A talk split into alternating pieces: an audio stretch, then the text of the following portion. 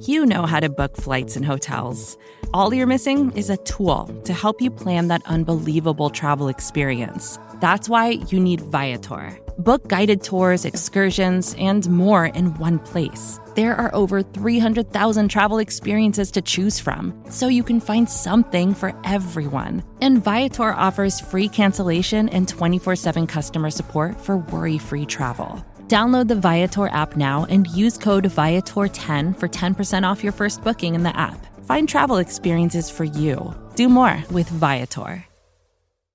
From every universe. Who are you? And where am I? I think it's better we don't engage with them because, frankly, the multiverse is a concept about which we know frighteningly little. The multiverse is real.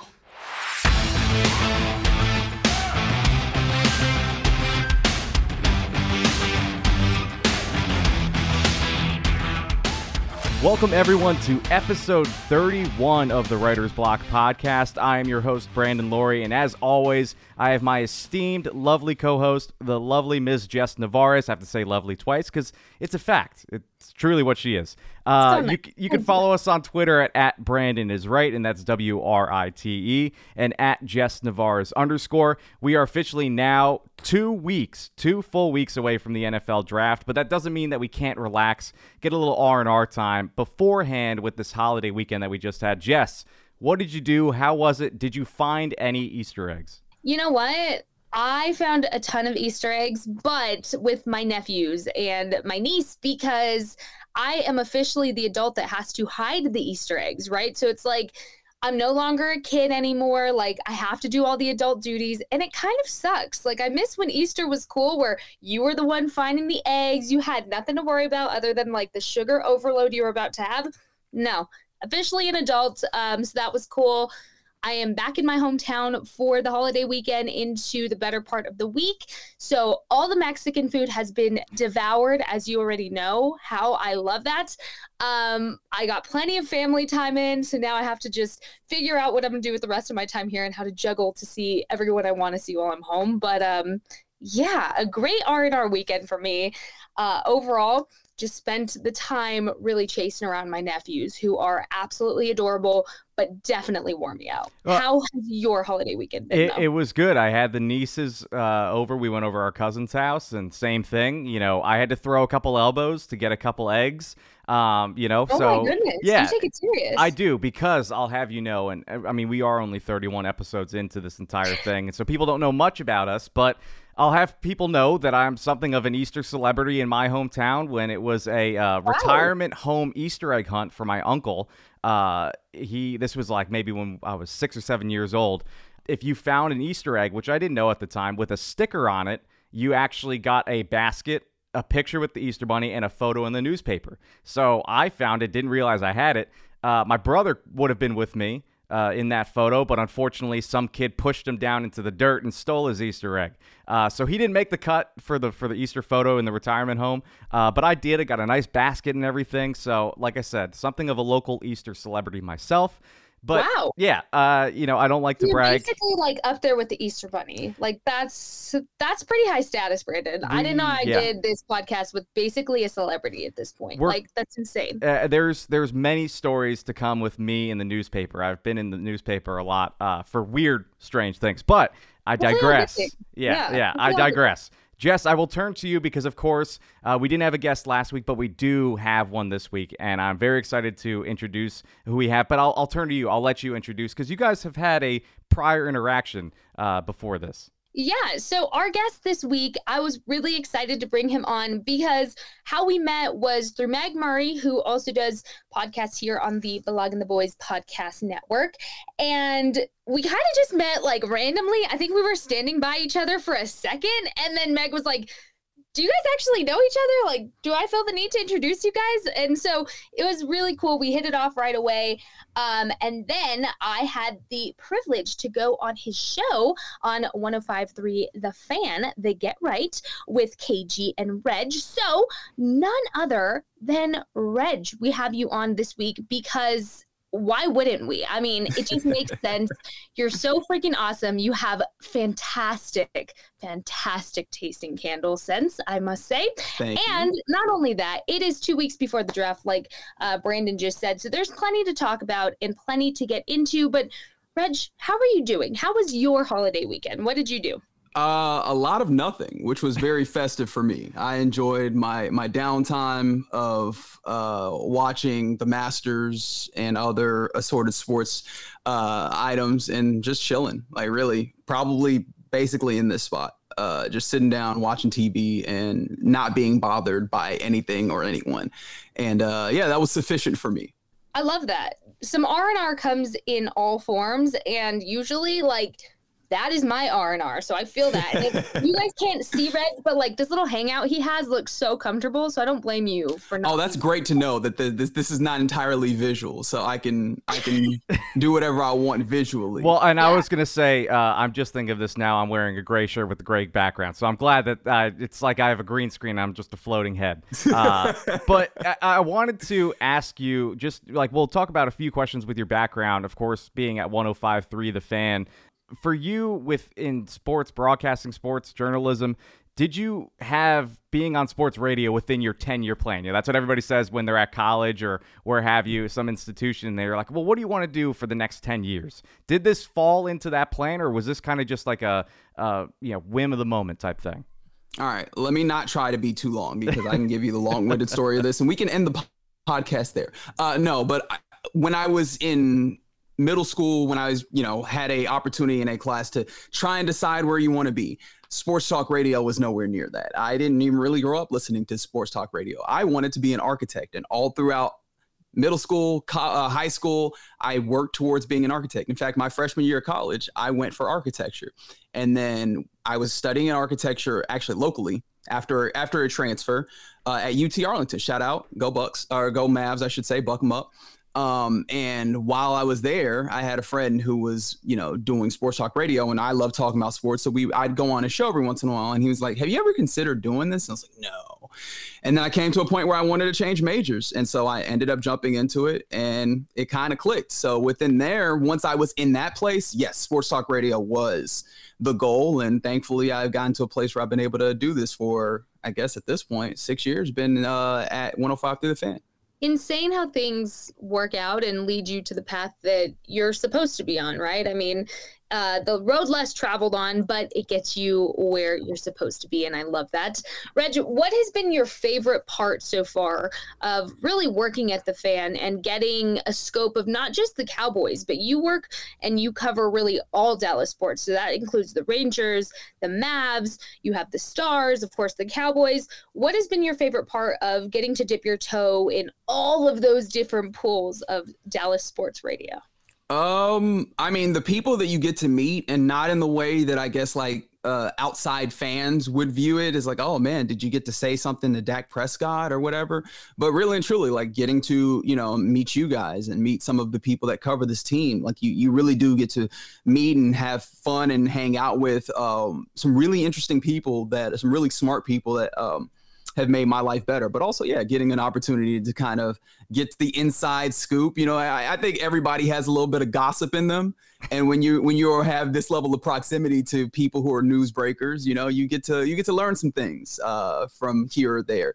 Uh, so th- that's always I, I find that to be interesting, even though that's not like the biggest portion of this by any means. But it, it is a fun part of it. Is like kind of being in the know, being able to be like, hey, you know, watch this space. That there's something's going to happen in this place. I, I love that because I've kind of found more and more within myself that I like to spill tea often uh, That's right. people and just get things going, get the conversation going. Um, and the one thing that for me, like I've had a couple things on on college sports radio, and the one thing I will always remember is the first person that said, "Hey, you have a voice for radio," and that was my mother. Uh, but she's my biggest fan, you know. So for you, who is that person in your life that not only said, you know, kind of told you first, you know, you have a voice for radio, and it could be the person that you were doing the show with, but maybe maybe a family member that has become sort of your biggest fan, your biggest champion.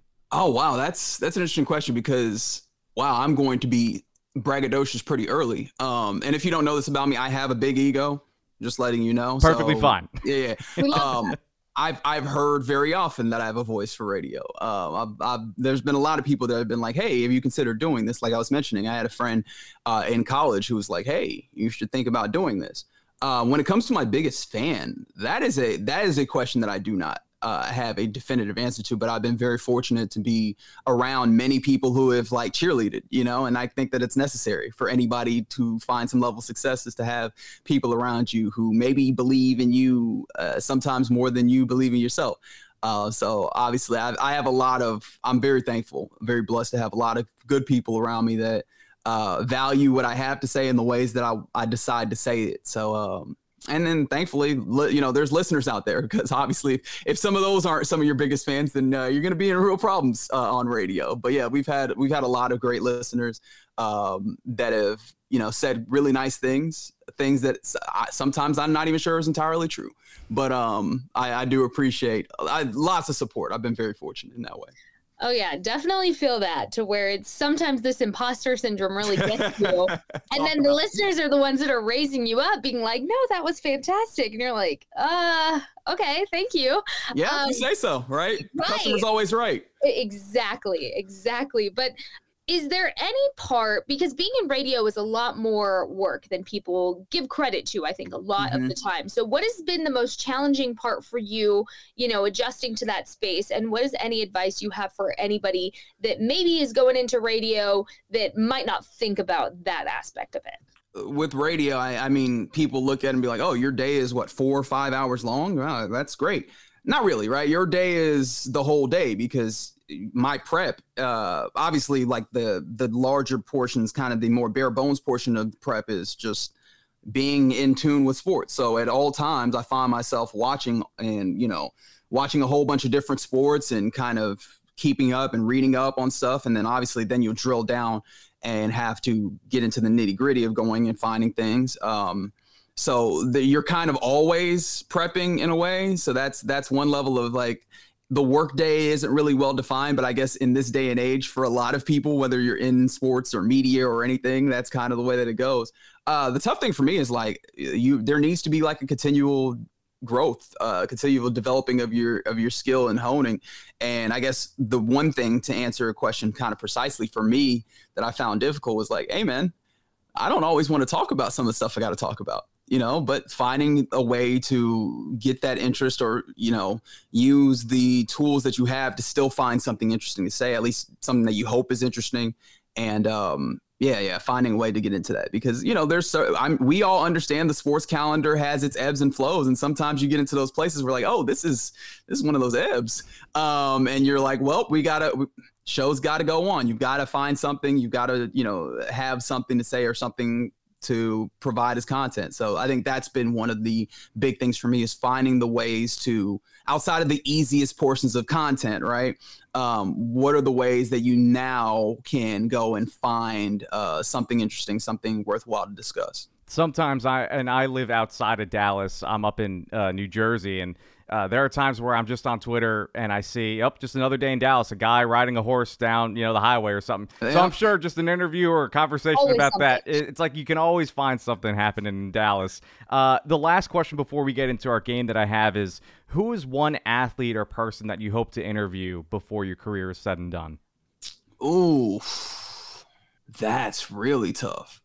I don't know. Um, when it comes to like I don't I don't think there's a particular athlete that I'm like I've got to interview that person. I guess my perspective, I'm I'm not necessarily in the headspace of like I am an interviewer. Obviously, I am in places where I I am going to interview folks, but uh, I, I know some people have like that skill set where like oh consummate interviewer, and I don't necessarily view myself as such. So that's not the framework that I take but there's a lot of smart people within like the sports discussion business that like uh, I would love to have the opportunity to talk to. One of the ones that comes to mind, I guess, first, if not like my you know best answer. Are you familiar with uh, ESPN's Dominique Foxworth? Yeah, I think that I think that he is yep. incredible in obviously just having fun, but then in the ways that he thinks about the sport from a player perspective and then understanding and breaking down the business of sport I would love to just be able to like, yo, you know, get get in a little bit into that headspace and just kind of chat with them and then obviously he has a somewhat different path into this media space, although there's not really like a standard path. But uh, yeah, yeah, he's he's just a dude that I find really intriguing and interesting. So yeah, I guess Dominique Foxworth would be a person I'd love to talk to. Yeah, I hear him a lot on the Mina Kimes podcast. Um, yes, and the, both of them together, it's just it's they have great chemistry, and, and a lot of that has to do with you know, having a good product, and you and KG certainly have that as well. Just like me and Jess, I like to think uh, that we we have that as well. I mean, she might not say so, but.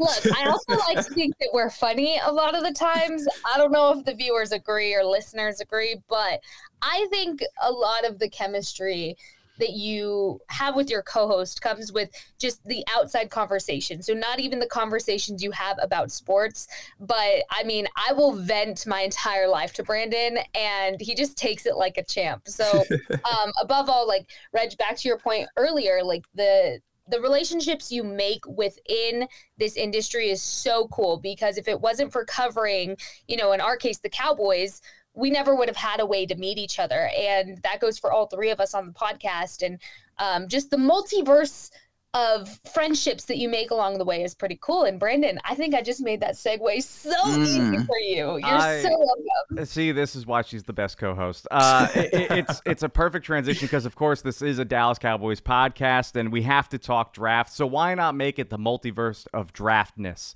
Uh, we know that Reg himself is an MCU fan, just like all of us. Uh, draftness doesn't roll off the tongue as easy as it does in the mind, so we'll put that in the the back burner for a little bit. Uh, but basically, in, Mar- in Marvel Marvel fashion in an alternate universe, we're looking at the previous three drafts for the Cowboys, and maybe not so many recently, but since Mark, Mike McCarthy came over uh, and became the head coach in 2020. And we're going to take a look at some of the picks and see if the Cowboys could have taken another player and how that could have transpired in sort of like a Marty McFly way of, you know, you pick up one thing or do something else and it changes the entire universe for yourself. So we'll start with I have one name and I have this one. It's sort of like a, uh, a low key type player, but you have Neville Gallimore that was picked in the third round, pick 82 in 2020. But instead, the Cowboys pick Alex Highsmith, who is a linebacker from Charlotte University, small school guy. He was selected in the third round by the Steelers.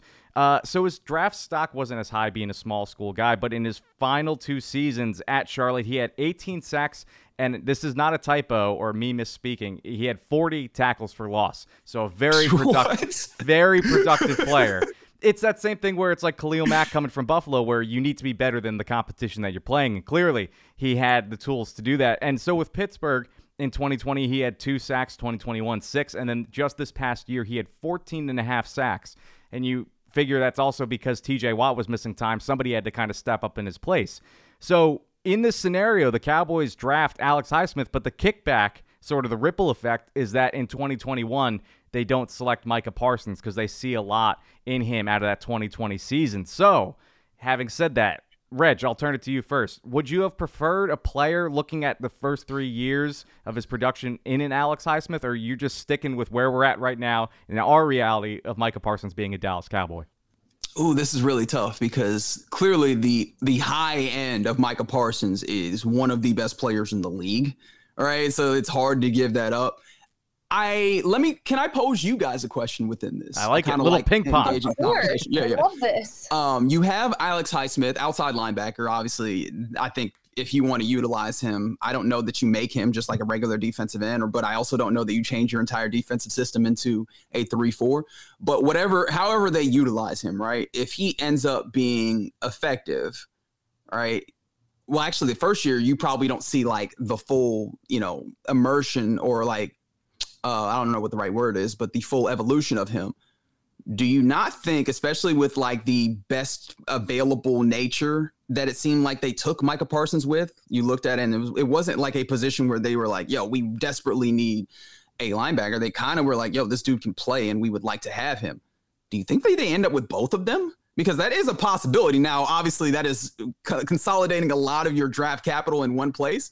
But can you imagine? Do you think that is a possibility, or am I just talking out of my keister that you have Highsmith and Micah Parsons? I love the word keister. Um, everybody, please go tweet Reg the word keister. That's word of the day. I will um, happily take all of these tweets. uh, look, I also want to throw out there that we're talking about the year 2020, which Dan Quinn has does not entered the chat at this right. point yet. You're still working under um, Mike you know, Nolan, Tabasco Mike. Nolan, yes. So at that point, you're talking about a very different kind of defensive scheme where, you know, 2020 Cowboys team in general, we don't really speak about that is he who is not to be named at all when you're talking about recent Cowboys history. But Mike Nolan, that that's an interesting little throw there because you you add another little multiverse layer in here of if the Cowboys defense was a little more successful in 2020, would we have ever seen a Dan Quinn run defense for the Dallas Cowboys? Yeah. So I'm going to ping pong back to Brandon because Man. this is why we're playing this game. We're making everybody think a little harder today. Somehow my question gets back to me. Uh, yep. You know, I, I have to say I did think about that in this scenario, and I will say that I think if let's just say Dan Quinn is here, I think that they would trust him to kind of take Alex Highsmith and, and develop into, into like a Micah Parsons. And I think that they would take Rashawn Slater over a Micah Parsons because I say that because what they what they kind of told you know where their mind was at last year by taking Tyler Smith. So they had a need for a tackle or an offensive lineman with sort of a guard tackle flexibility. Slater coming out of college, he has the T Rex arm, so everybody thought that he would be a better guard than a tackle. He's proven to be very elite at uh, in, in, LA as a left tackle. So I think that they could have made him either a left guard or a left tackle, sort of the heir apparent to a, a Tyron Smith. But yeah, it's an interesting question, especially when you throw that Dan Quinn wrinkle into it as well. Yeah, so I, I think that if you if the permutation that you presented, the idea of Highsmith but knowing Micah Parsons, I would rather go with the the universe that we live in currently. Um, but that does include the the missed pick, frankly, of Neville Gallimore, which is a little un- unfortunate considering where in modern 2023 you are still looking at the defensive tackles position as a place where you could use some level of uh, betterment, right? Understanding that Hankins is there and he will play under this one year contract, and that you like what you're getting out of Osa Odighizuwa getting up the field, but still, like you could you could deserve you could love to have better, and it kind of stinks that just a few years back. You drafted at that position and didn't get exactly what you wanted.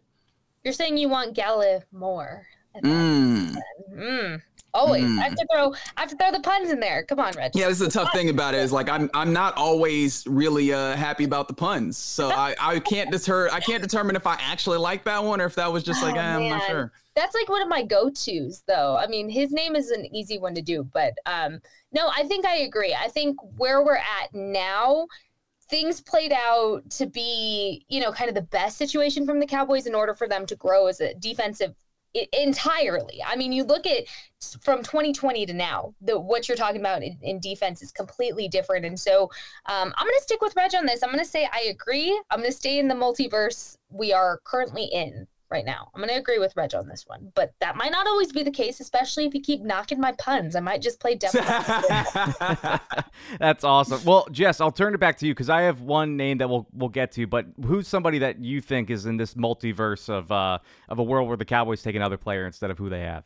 So we're going to go to the 2020 draft in the first round, where we obviously know the Cowboys picked up CeeDee Lamb at 17, which ends up being you know, wide receiver one for your Dallas Cowboys come mm-hmm. 2022 season. We saw how that all played out, especially when OBJ entered the chat uh, for a brief moment, and we saw CeeDee really emerge into that wide receiver one role. However, let's take a step back because during that first round, let's talk about some guys that were taken before him and even after him as far as wide receivers. You had Henry Ruggs, who ended up going at 12 to the Raiders.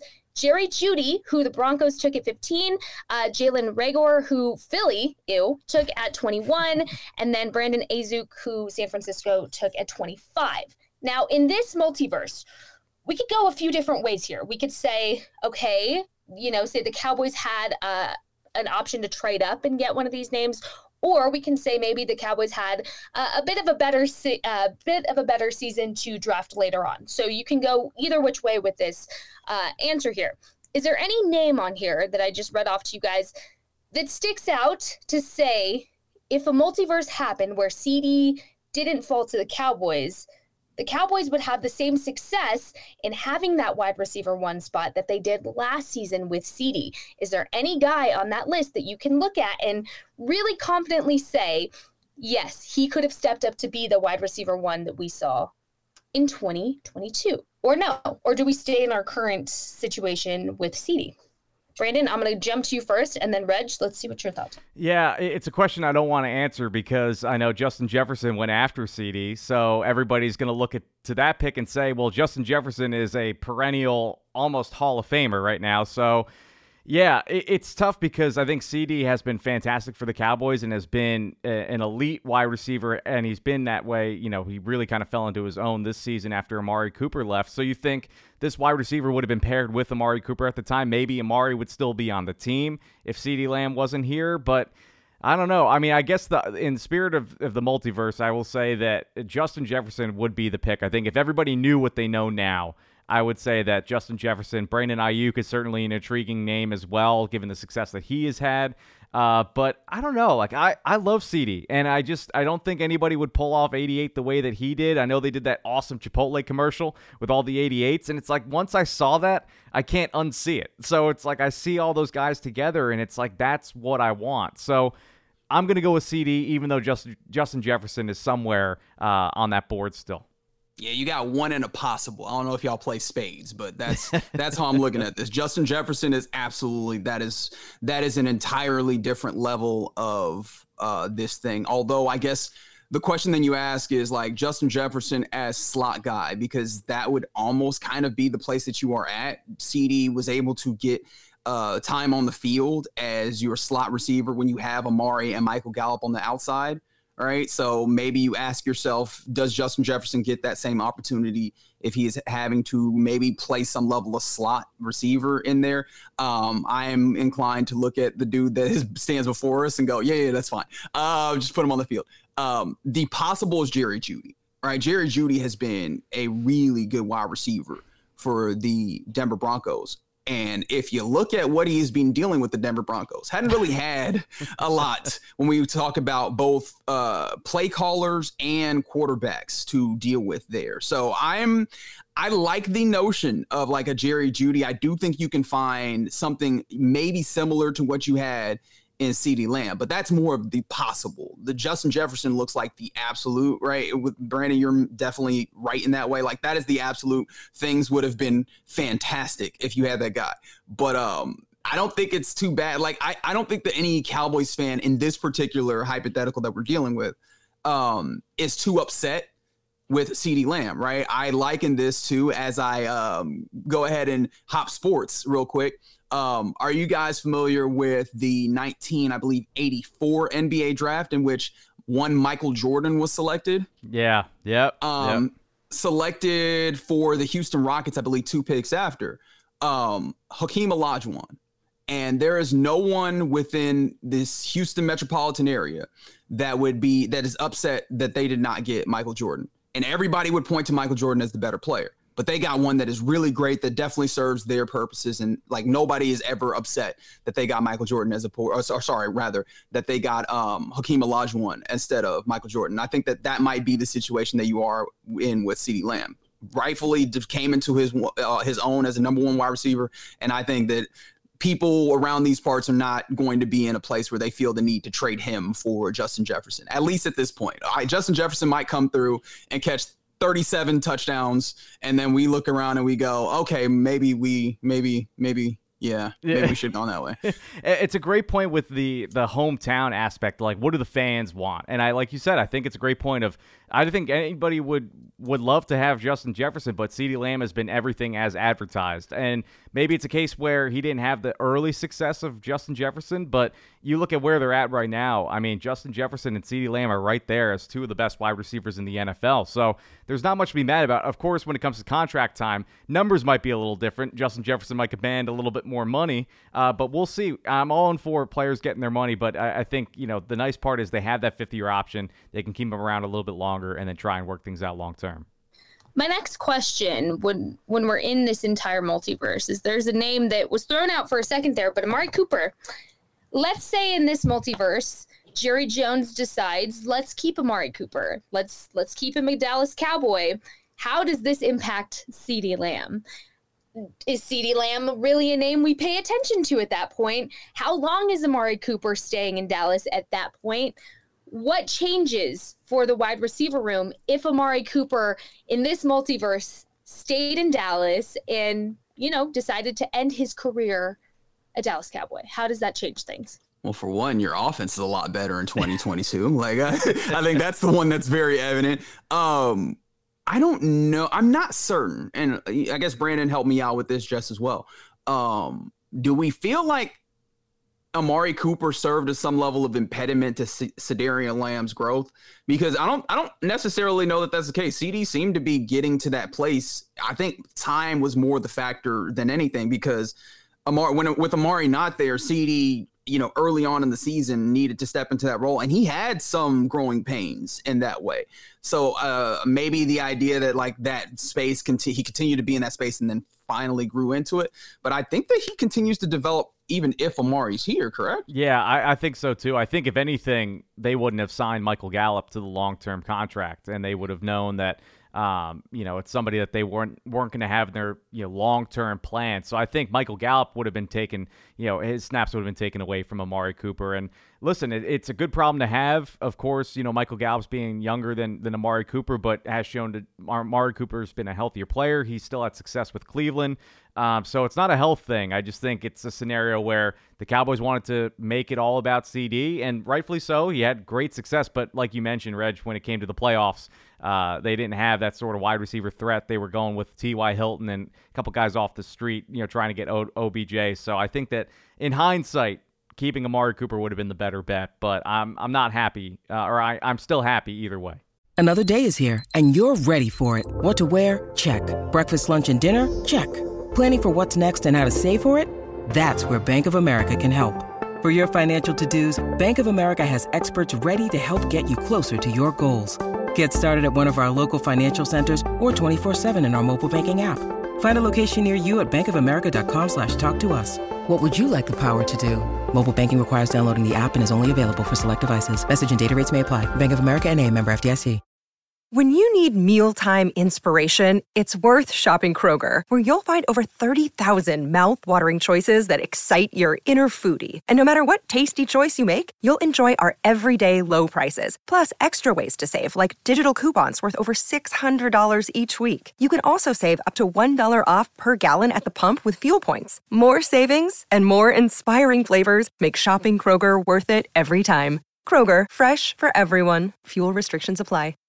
Now, the one thing about it, right? Because I don't know how much changes, but the one thing I can say, you look at Dak Prescott and the turnovers that you had this season, and so many of those dealt with a lack of separation and wide receivers maybe not being exactly where they needed to be. And one thing that we could talk about Amari Cooper with, consummate route, route runner, right? Like that is one of the things. So having a guy who is in the right place when you need him to be there. Uh, you wouldn't think about that as being a huge deal, but it seems like it was. And I do wonder if that distinction for what a Cowboys team that looked really damn good this past season, what that does in raising the ceiling that you ultimately saw this team, because you raise the ceiling of this team however much, whatever, you know, measurable unit that is. Is this a team that now breaks that uh that NFC championship game drought? right? Like I, I am not certain. And of course, like everybody in Cowboys Nation has lambasted the Cowboys front office for moving on from Amari Cooper for what seems to be, at least to me, uh, a a kind of like personal motivation type thing, right? Like some level of pettiness. And again, my words, not you guys's, right? So that you guys don't have to hear about that. Um, but yeah, I I I don't see the problem with Amari Cooper remaining if you can make the money work, which of course then the Cowboys will tell us they couldn't.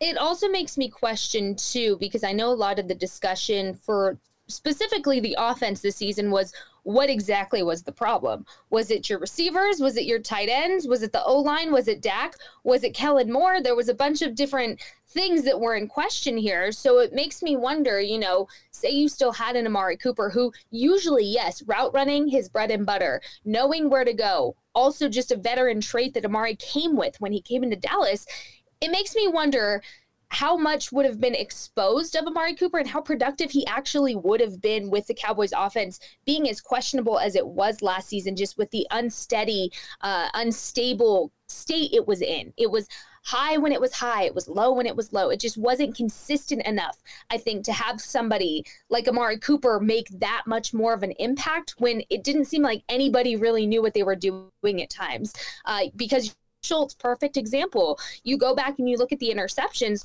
a lot of the time it was to Schultz, who should normally know where he's going. That's Dak's guy, you know, in that case. So it makes me wonder, you know, if Amari was still on the team and say it was a schematic issue, say it was a Kellen Moore issue, how much would you have actually seen of Amari? And would we be having this conversation of is Amari tanking? Is he worth his contract? Is is he having a good season? Is he not? It just makes me question a lot about how much we actually would have seen from him this last season under whatever was going on with the offense. Yeah, it's it's a great point, and you brought up the word consistency. And another player, when I think of uh, 2022 and the problems that the Cowboys had was, of course, when, when Anthony Brown went down with injury, we turned to the draft picks. We turned to the guys who are supposed to be the young developing guys. And you have somebody that the Cowboys took in the second round, pick 44, uh, Mr. Kelvin Joseph. Uh, and unfortunately, it just has not panned out the way that everybody hoped it would. Uh, there are many players that were taken after him: a Creed Humphrey, a Walker Little, Little Asante Samuel Jr. Jr. is a name that a lot of people will point to and say, you know, he's the better cornerback right now. But I'll also look back to 2020 and how when they drafted Bradlee and Anae in the fifth round, the Cowboys picked instead in the scenario Isaiah Rodgers, who is a really good cornerback for the Colts. Uh, I believe he had three interceptions last season, but he's also shown flashes of being a really good kick slash punt returner. So I pose this question with the selection of an Isaiah Rodgers in 2020. In this world, Kelvin Joseph isn't on the team, but also a KaVontae Turpin is not on the team because the Cowboys have their kick slash punt returner in him. So for me, I'm a big fan of KaVontae, but does that mean that having somebody like Isaiah Rodgers who poses more of a availability at the cornerback position is that what we want in this scenario more so than the kick returner of KaVontae Turpin? Yes, yes, yes, yes. Sign me up now. Sign me up. Yes. Um, no, you absolutely need that cornerback spot. But when it comes to that, like KaVontae Turpin is is a specialist right? I understand that people people clamored for like his utilization in the wide receivers uh, room, and because uh, KaVontae Turpin and I was like, okay, Tavon Austin part two, right? And I loved Tavon Austin at West Virginia. If you don't know anything about me, I am a college football sicko, right? Um, I loved Tavon Austin, a wide receiver. And then I saw him with the St. Louis Rams, and then you know in other places that he went. I was like, oh, he he's not a wide receiver in the NFL, and that's no shade to that guy. Um, and so I, you know, we saw that here locally. They tried to utilize him. They tried to do kind of your jet sweeps and those things. And you really looked up and you're like, oh, okay, but you can't use him like a regular wide receiver.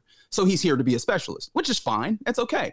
But when you can have a guy like Isaiah Rodgers that you're mentioning that can be a valuable part of your defense in addition to being a specialist as well, right? Like not solely a specialist, but having that as an added role that frees up a roster spot for you to go and have a position or have a player that actually helps what you're doing. And not to say that like having a specialist is bad because um, you can maybe look at someone like a Dante Hall as simply a specialist. And I am 100% if you're giving me Dante Hall start type uh, production. Um, KaVontae Turpin has not necessarily been that, while obviously been a very good returner.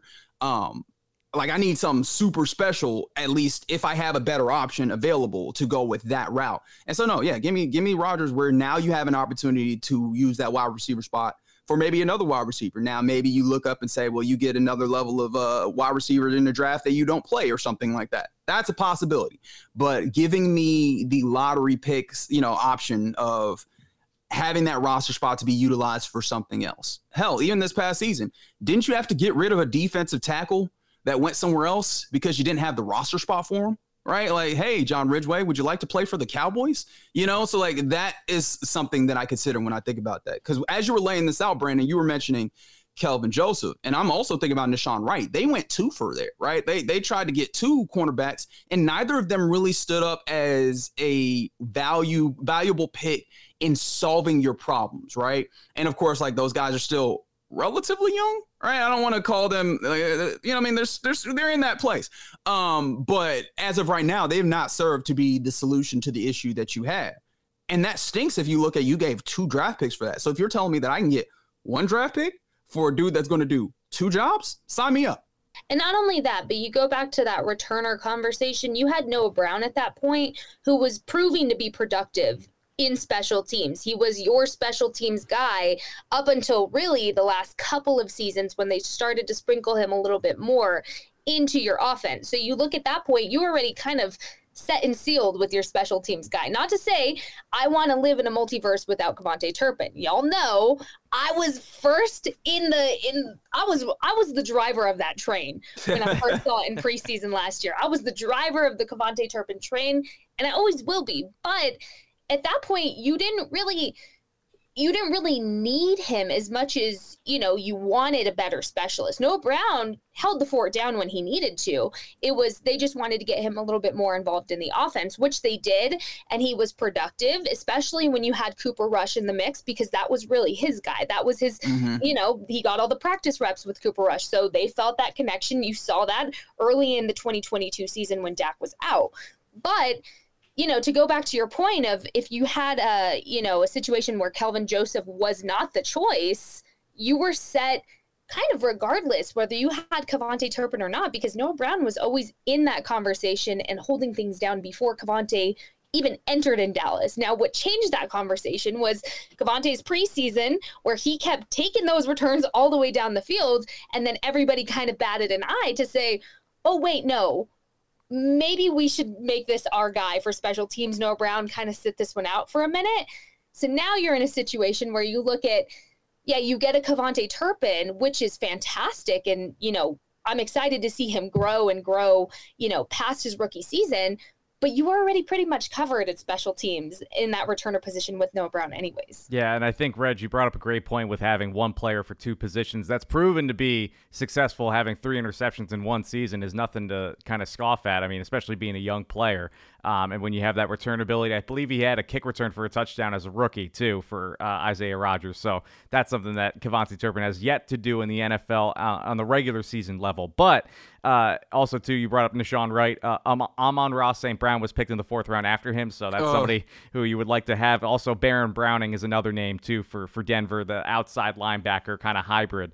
Uh, Jess, but we'll kind of close out with two more names. I'll let you have one if you have one more, and then I have one that hopefully you don't have, uh, which will create another co- a good conversation.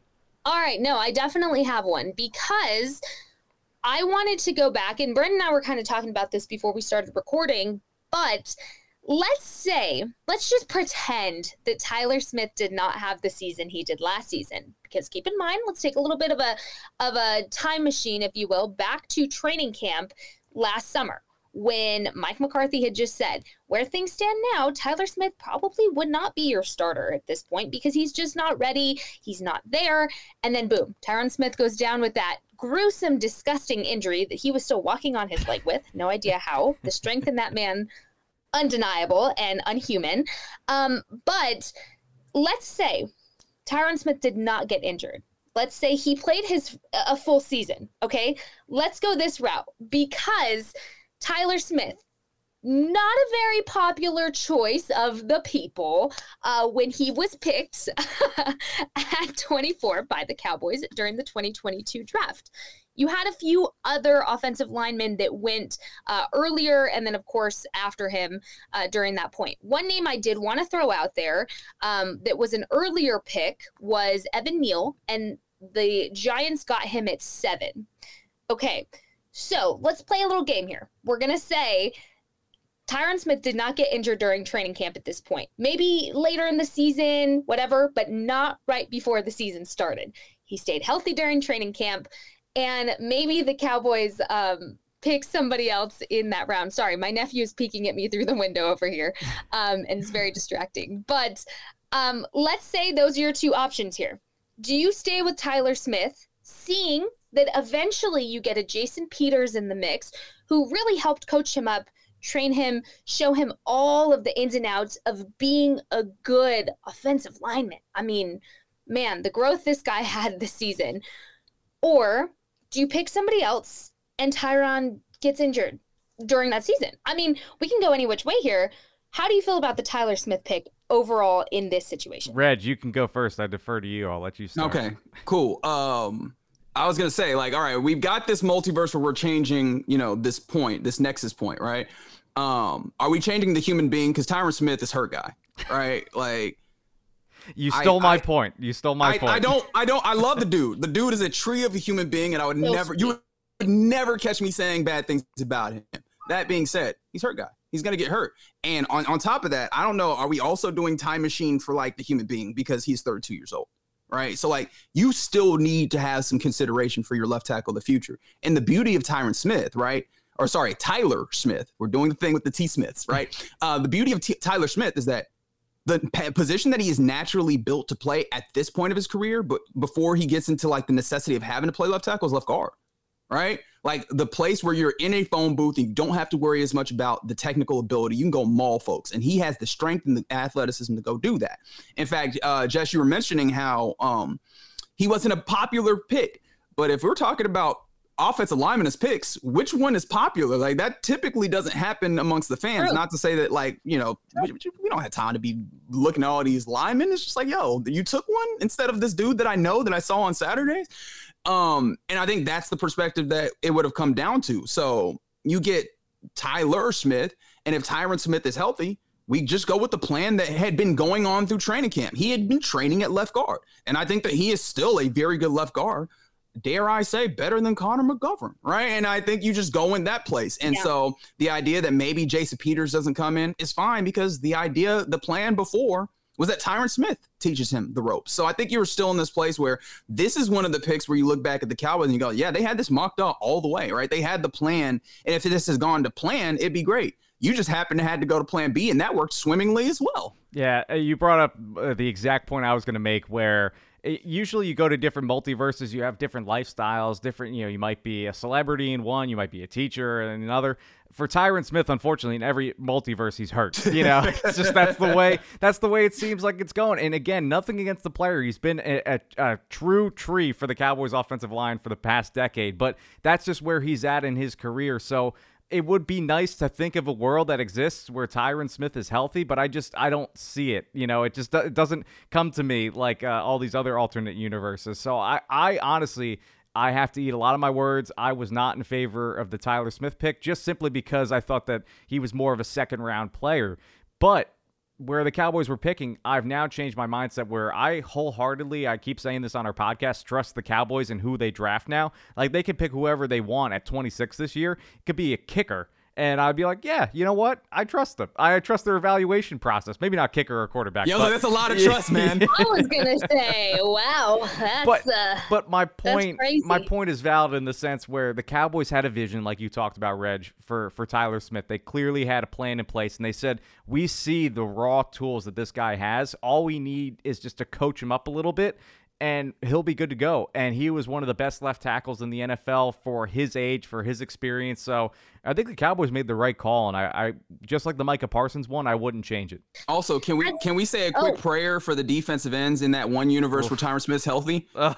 consider it Right? That's scary. because they Yeah. definitely need all the prayers at that point. As far as Tyron Smith, he hasn't played a full season since 2015, guys. That is that is a long time. Uh, for me, for some reason, I'm stuck in the year like 2017, and then I have to remind myself, like, no, you're in 2023 now. That's quite a while. That's almost 10 years that he hasn't played a full season, and you let that sink in. That's yeah, Brandon, you're right. I don't think there's a multiverse where he plays a full season. That's Yeah. just um, and and we talk about it all the time is the O line guys. They take hit after hit after hit. Their bodies wear and tear is just so much different than a lot of these players, and how much deterioration you see with their health so quickly.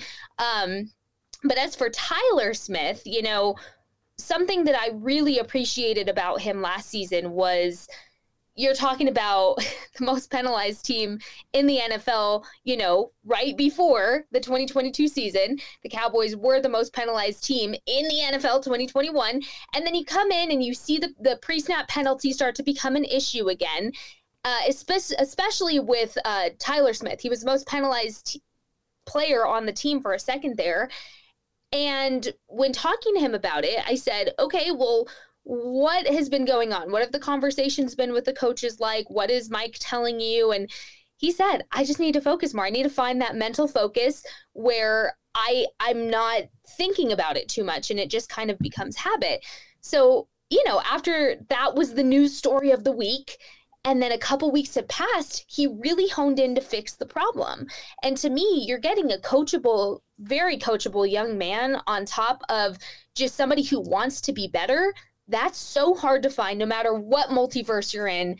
Get me a guy like that all day every day because you don't just find people like that. Yeah, and it's it's funny because you said you're stuck in 2017. I'm kind of stuck in that 2019 where for the Cowboys, they haven't had a kicker, a consistent kicker since 2019. They've been kind of battling that. And I know, oh, listen, oh, yeah. we we are we are Stan Brett Maher. Is that how you say it? Stan Brett Brett Maher we this? stand Brett Maher. Okay, there yes. you go. Yeah, there you yes. go. Uh, we stand him. So in in the fourth round of the and this will be the last pick, the fourth round of the 2021 NFL draft, the Cowboys take Josh Ball in the fourth round. And again, somebody who hasn't really developed into a tackle. He might be getting some guard reps over the summer to to save his job. Uh, oh wow, but, I forgot that he existed. exactly. Whoa. Yep. Yep. And so instead, the Cowboys take at his spot Evan McPherson, the kicker that was drafted by the Cincinnati Bengals in the fifth round the fifth round. And the guy had a kicking percentage as a rookie at 84%, a field goal percentage at 82. So not the best, but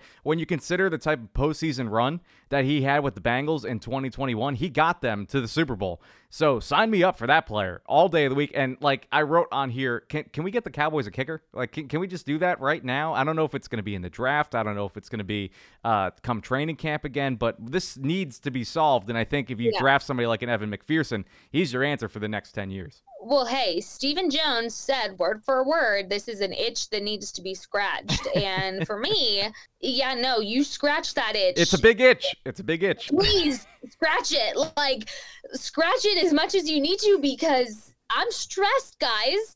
I am stressed about the kicking situation. For me, Brandon, you give me a kicker who is our future, who we don't have to do this every offseason where it's like worrying about what the kicking situation looks like, where you have the kicking competitions during training camp, and then you see all the reports of, oh, they were kicking into the stands and kicking into the trees. That does not make me feel good going into the season. I am so used to oh, I was used to the Brett uh, Brett Maher. Oh my goodness, the uh, I'm I'm so on that Brett Maher train. Uh, to the Dan Bailey days where he was your consistent guy. He was the guy. He was money. We knew every single time Brett. Uh, see, there I go again. Mm-hmm, Dan Bailey mm-hmm. went to go. You can't get him ball. out of your head. I can't. He lives rent free in my head. Oh my goodness. I I really hope that the Cowboys find some consistency in the kicker position overall. No matter who it is, get me a consistent kicker because this whole switching kickers every season and not knowing what's going to happen next and it just not being solidified makes me so nervous when you see how much of an impact this kicking position can have on games overall. Yeah, see, I, am with you, Brandon. I had to, I don't know if you noticed as you were saying Evan McPherson's name, I had to go and double check because I was like, I don't remember what he is like kicking long. Uh, the long and short of it is he's good at it. He's good at kicking long field goals. Um, and that seems to be the name of game at least right now, right? In the modern kicking game, can you kick deep field goals because it used to be that we, you know, we wanted kickers that had some accuracy. We saw this actually with the Cowboys in their um, training camp, right? The the dude that they had out here, before, you know, was was my guy out of Texas Tech. I forget his name actually. Jonathan Garibay. Garibay, Garibay. Uh, a little bit uh, supposed to be a little bit more accurate, uh, or supposed to be longer, right? Like, but he could not be accurate. Who do they have in here before? The, Lirim Hajrullahu. Yeah, Hajrullahu was the cat, cat who had a whole bunch of accuracy but no length. And everybody looked around, was like, Hajrullahu's hitting all these kicks. Why is he not here? Because now the name of the game is length, right? Can you kick from distance? Even if you are more accurate, it's we are willing to trade off a little bit of the accuracy for distance. So for with that being in mind, uh, I love Ed McPherson. The thing that I'd like to pose to you though, and I, I'm I want to say that I'm agreeing with you, Brandon. I think that we go down that path as opposed to the one that we are right now. Josh Ball hasn't done a damn thing for this team yet.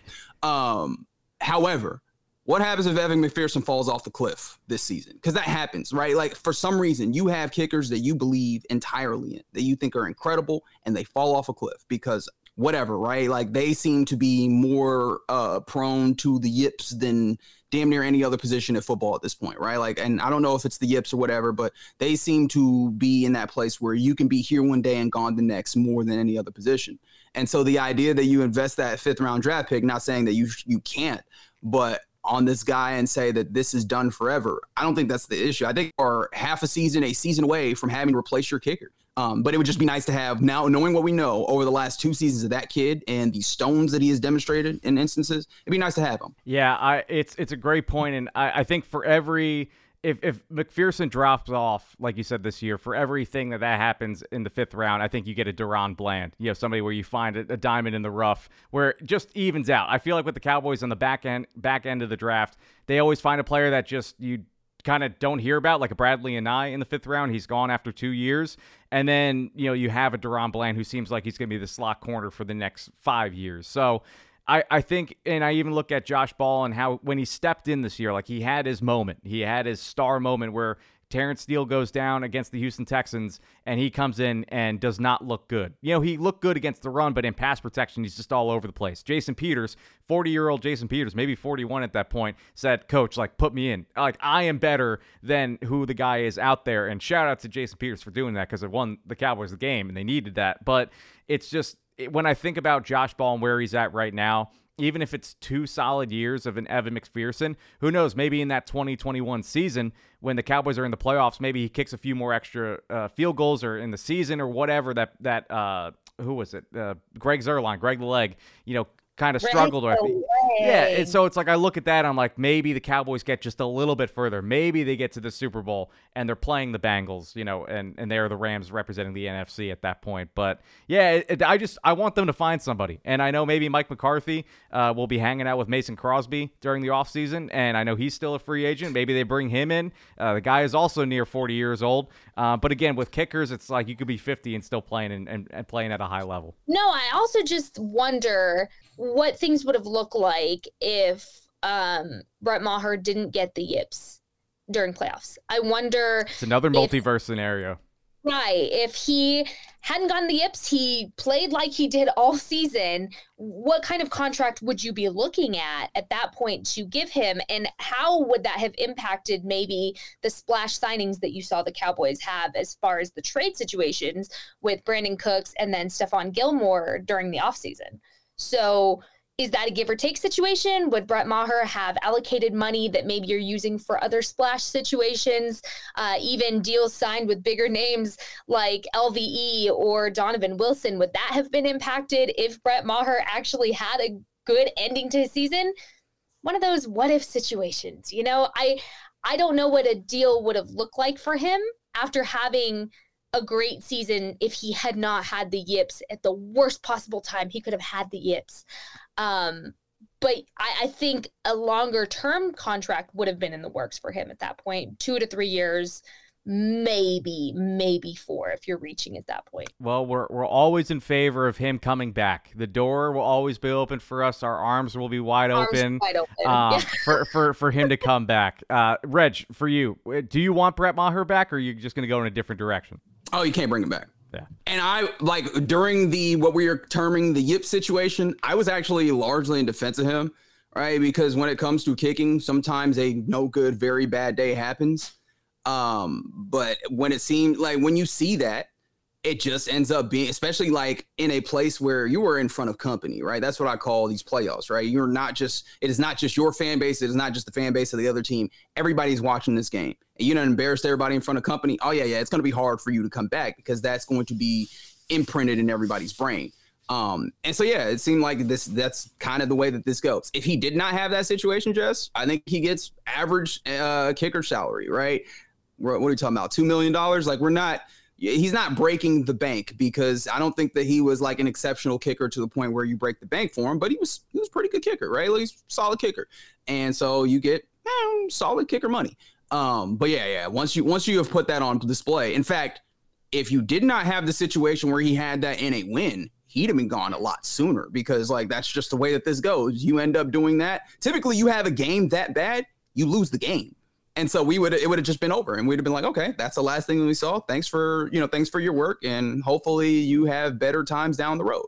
You just happened to win that game, so you had to have the whole decision about if you want to play him in the next game after that. But yeah, I think that the situation remains the same. You you see a kicker go through all of that, and it's like, well, I mean, kickers end up being largely uh, replaceable, and so go find one of the replacements. Yeah, it, it's it's funny you brought up entertaining company as the sort of parallel to that and uh, makes me think of the days where whenever my brothers and I would misbehave in public, he'd put in the Vulcan death grip on her neck and we'd just go paralyzed. And, and that's uh, right. Yeah. So That's you gotta gotta discipline.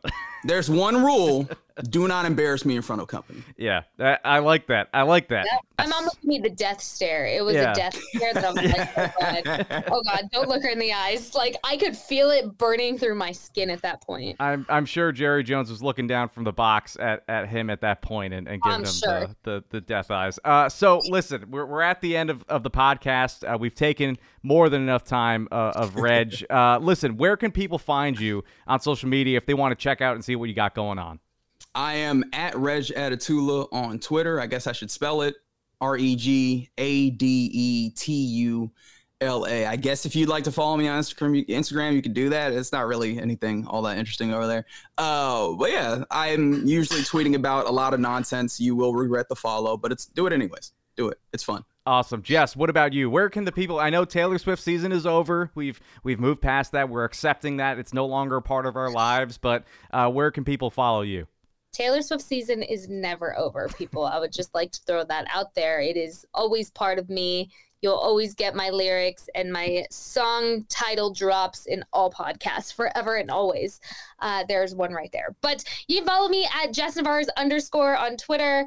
And I'm kind of quiet on Twitter lately. I'm taking a little Twitter break before things get a little crazy with the draft. But don't you worry, we will have puns ready to go for uh, whoever the Cowboys decide to take at 26. We're going to have puns on puns on puns. I can promise you that, Reg. They will not disappoint you. But Yeah. L- let me go ahead and mute right quick. Uh, oh my goodness. It's a joke. Oh my goodness. Just wow. a little jokey joke. Wow. Shots being fired on this podcast. Oh my goodness. Guys, yeah, this, are it's not nice of me as a as a guest to come on here and do that. I You're apologize. witnessing my villain origin story here with Reg. Like Ah, I you see guys can duke it out on Twitter. I love this. Uh, You're, you're witnessing it. I love it. Uh, listen, uh, feud. Let's let's start a feud. Let's start beef. uh, well, you can follow me I on have- Twitter. I have beef. Uh, you can follow me on Twitter at Brandon is right, and that's W R I T E. Uh, for Reginald Adetula, thank you so much for hopping on with us. For Jess Nevarez, I am Brandon Loree. We will talk to you guys next week on the Writers Block, and as always, go Cowboys.